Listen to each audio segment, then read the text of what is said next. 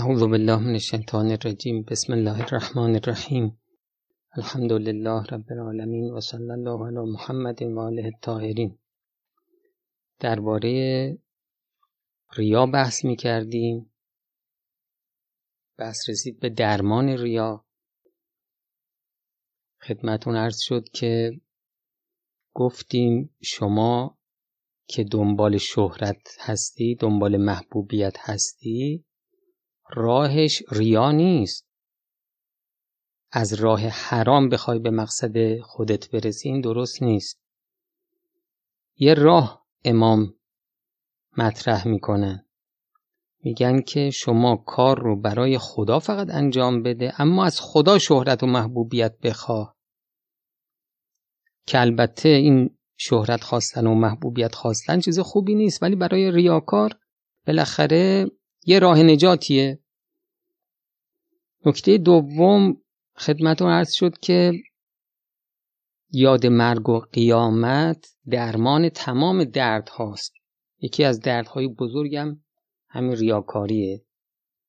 اوضاع وخیم ریاکار رو شما یادآور باش در هنگام مرگ و قیامت. این حالت در انسان تنفر ایجاد می‌کنه انسان رو از ریا دور می‌کنه.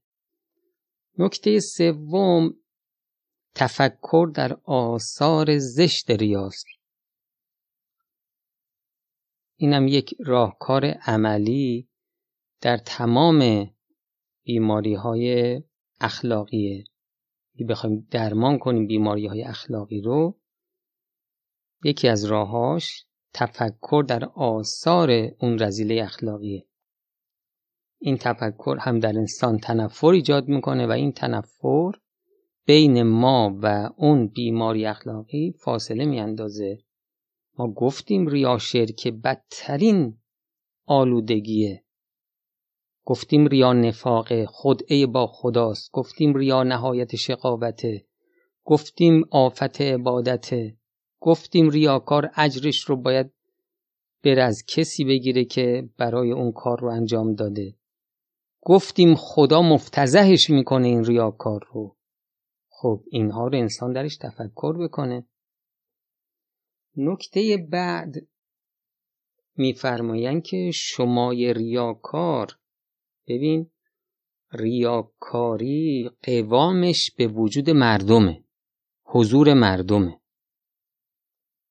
اگر مردم در کار نباشند انسان ریا براش رخ نمیده. خب پس شما که ریاکار هستی اعمالت رو به دور از مردم انجام بده در خفا انجام بده پنهانی انجام بده. البته اینو بگم مستحب واجبات رو انسان علنی انجام بده. مستحبات رو پنهانی. اما شمای ریاکار نه هم واجبات هم مستحبات رو پنهانی انجام بده. اقلا تا یه مدت که درمان بشی. مثلا نماز واجب می‌خوای بخونی حتما می‌خوای خودتو به مردم نشون بدی. خب سعی کن که نماز واجبت رو پنهانی انجام بدی پنهانی بخونی. در مستحبات خیلی دقت کن. صدقه می‌خوای بدی اگر می‌خوای نماز شب بخونی. اگر می‌خوای از سر تواضع کفشی جفت کنی یا جایی رو جارو بزنی چیزی رو بشوری پنهانی این کارا رو انجام بده و تلاش هم بکن برای کسی نقل نکنی. ما اینقدر ضعیف هستیم تو بحث ریا که وقتی می‌خوایم حتی یه کاری در خفا هم انجام بدیم. صدای خشخش برگم بیاد. به خودمون میگیم کاش یه نفر اینجا داره راه میره. مثلا ما هم ببینی که داریم کار خیری انجام میدیم. ما خیلی ضعیفیم. بنابراین خیلی خوب مستحبات رو تلاش بکنیم پنهانی انجام بدیم و حتی واجبات رو اگر در معرض ریا هستیم خب حالا ما روایات متعددی داریم در این باره که عبادات رو پنهانی انجام بدید. حضرت عیسی علیه السلام به حواریین فرمود اذا کان یوم سوم احدکم وقتی یکی از شما روزه می‌گیره. خب این روزش رو نیاد تو بوق کنه یا حالتش یه طوری باشه مردم متوجه بشن. حالا ما نمی‌دونیم اون زمان روزه به چه شکل بوده. روزه دارها چه شکلی بودن؟ اونهایی که روزه نداشتن چه شکلی بودن؟ حضرت میفرمایند که فل یدهن رأسه و لحیته به سرش روغن بزنه به محاسنش روغن بزنه و به لبش روغن زیتون بزنه تا مردم اینطوری نفهمن که این روز است. و حضرت باز فرمودن که اگر با دست راست صدقه دادی یه طوری باشه که دست چپت نفهمه. هر وقت نماز داری می‌خونی که حالا ما نمی‌دونیم نماز اون موقع به چه شکل بوده. میگه این پرده اتاق تو بنداز کسی نبینه. و ان الله یقسم الصناع کما یقسم الرزق. نترس. خدا کاری می‌کنه که مردم تو رو ستایش کنن بدون که تو بخوای ریا کنی. خب از حضرت رسول صلی الله علیه و آله و سلم نقل شده. ان فی ظل العرش یوم لا ظل الا ظلو در تحت عرش خدا در سایه عرش خدا اون روز که سایه جز سایه عرش الهی نیست کی قرار داره در اون مقام بسیار بسیار بالا مردی است که صدقه میده؟ با دست راستش طوری که دست چپش هم متوجه نمیشه. یعنی خیلی دیگه مخفی می‌کنه.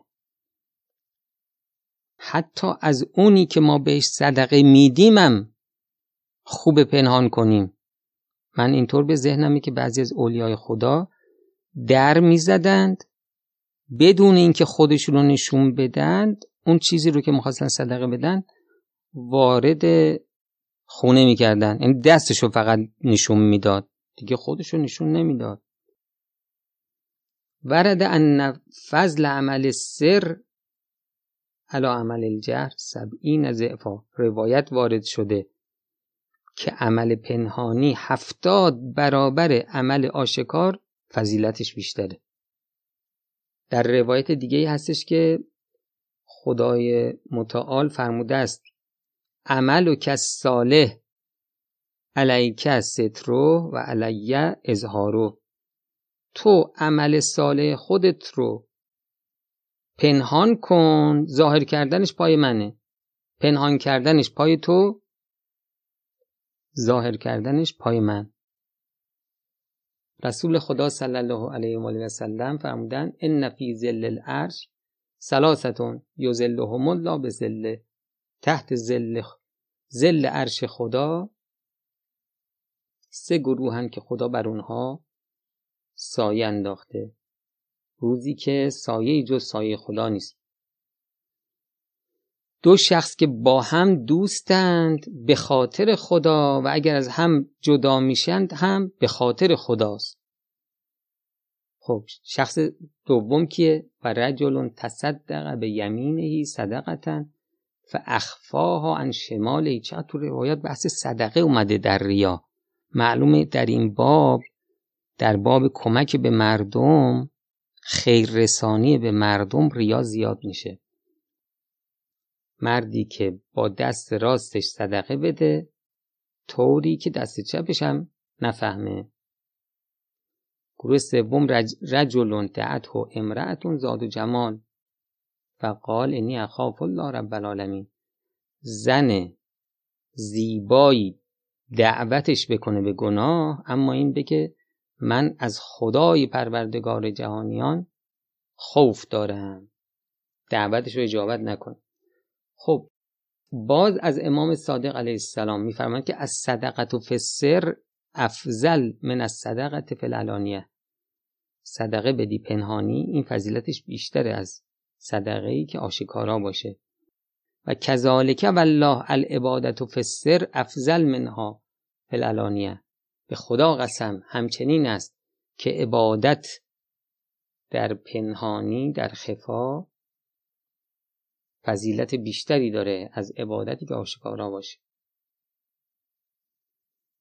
از امام صادق علیه السلام میفرمایند که ما احسن من الرجل چقدر خوبه برای مرد که غسل یا وضوع بگیره بعد وضوع درستی باشه بعدم بر یه گوشه که افرادی که آشنا هستن پیشش نباشن.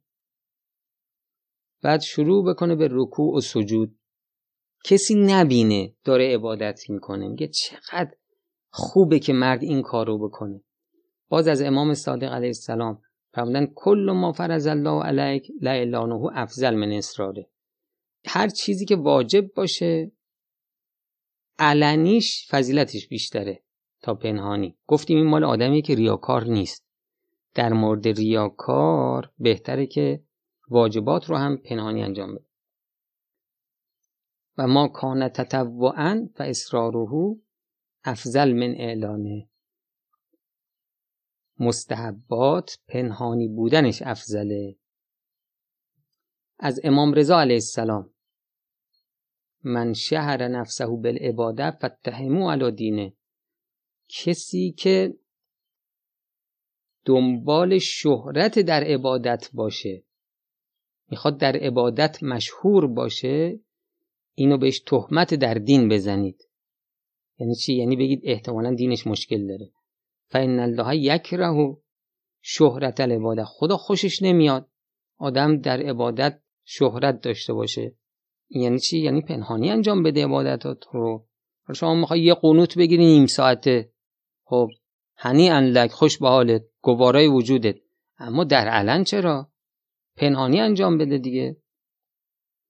خب میفرمایید که قال رسول الله صلی الله علیه و آله اعظم العباده اجرا اخفاها.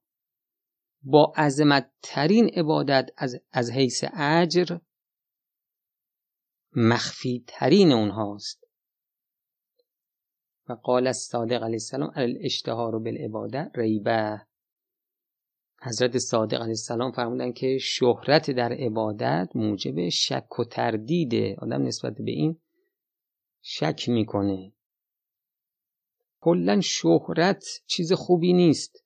حالا ما یه زمانی شاید درباره شهرت هم بحث کنیم اما شهرت در عبادت دیگه خیلی بده. السلام علیکم و رحمت الله و برکاته.